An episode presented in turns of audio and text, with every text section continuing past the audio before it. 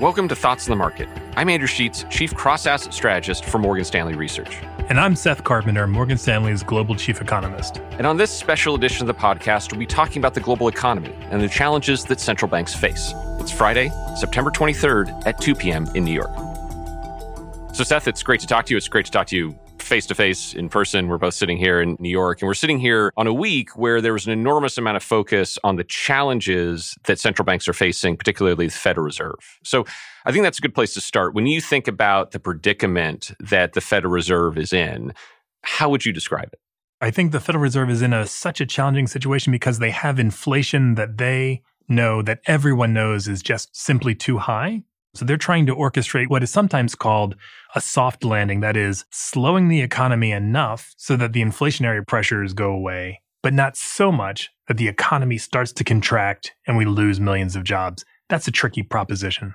So, we had a Federal Reserve meeting this week where the Fed raised its target interest rate by 75 basis points, a relatively large move by the standards of the last 20 years.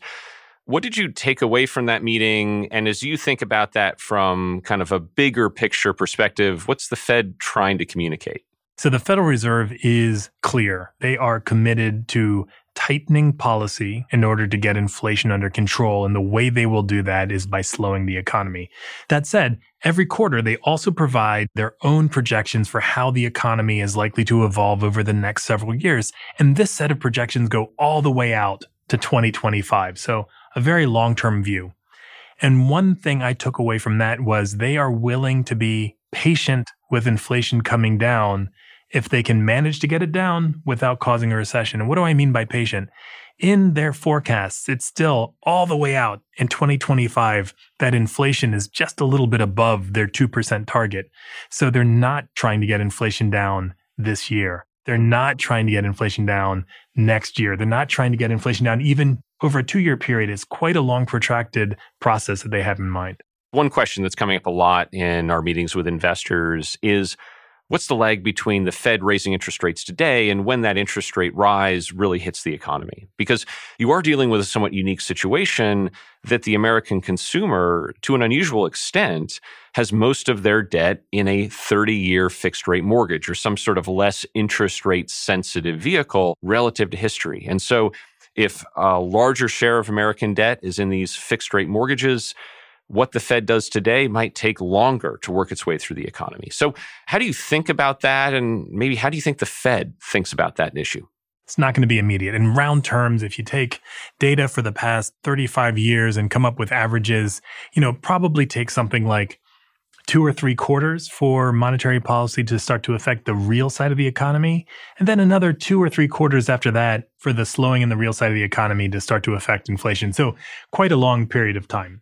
Even more complicated is the fact that markets, as you know as well as anyone, start to anticipate central banks. So, it's not really from when the central bank changes its policy tools when markets start to build in the tightening.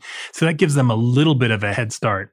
So right now, the Fed just pushed its policy rate up to just over 3%. But markets have been pricing in some hiking for some time. So I would say we're already feeling some of the slowing of the real side of the economy from the markets having priced in policy, but there's still a lot more to come. Where is it showing up? You mentioned housing. Mortgage rates have gone up Home prices have appreciated over the past several years, and as a result, we have seen new home sales, existing home sales, both turn over and start to fall down. So we are starting to see some of it. How much more we see and how deep it goes, I think remains to be seen. So, Seth, another issue that investors are struggling with is on the one hand, they're seeing all of these quite large moves by global central banks.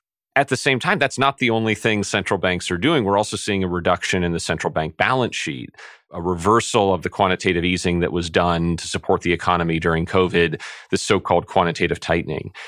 How do you think about quantitative tightening? What is it? How should we think about it? I have to say, during my time at the Federal Reserve, I wrote memos on precisely this topic. So, what is quantitative tightening?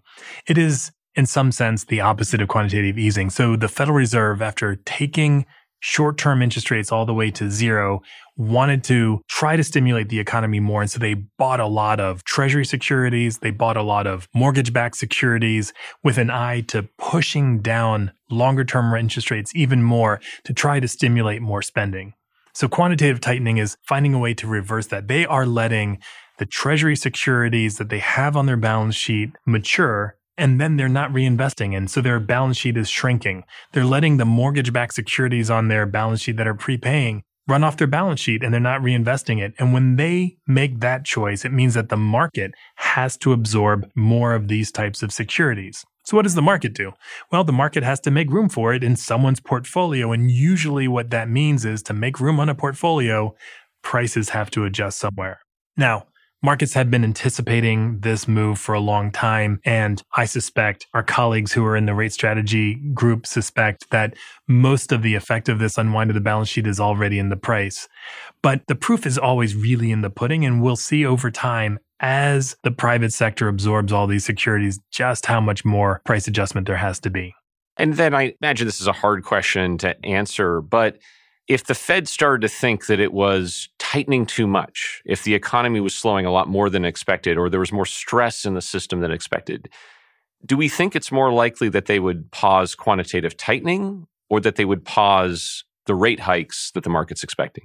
I feel pretty highly convicted that if the slowing in the economy that they're seeing is manageable, if it's within the range of what they're expecting, it's interest rates. Interest rates are to refer once again to what Chair Powell has said many times, the primary tool for adjusting the stance of monetary policy. So they're hiking rates now. At some point, they'll reduce the size of those rate hikes. And at some point, they'll stop those rate hikes.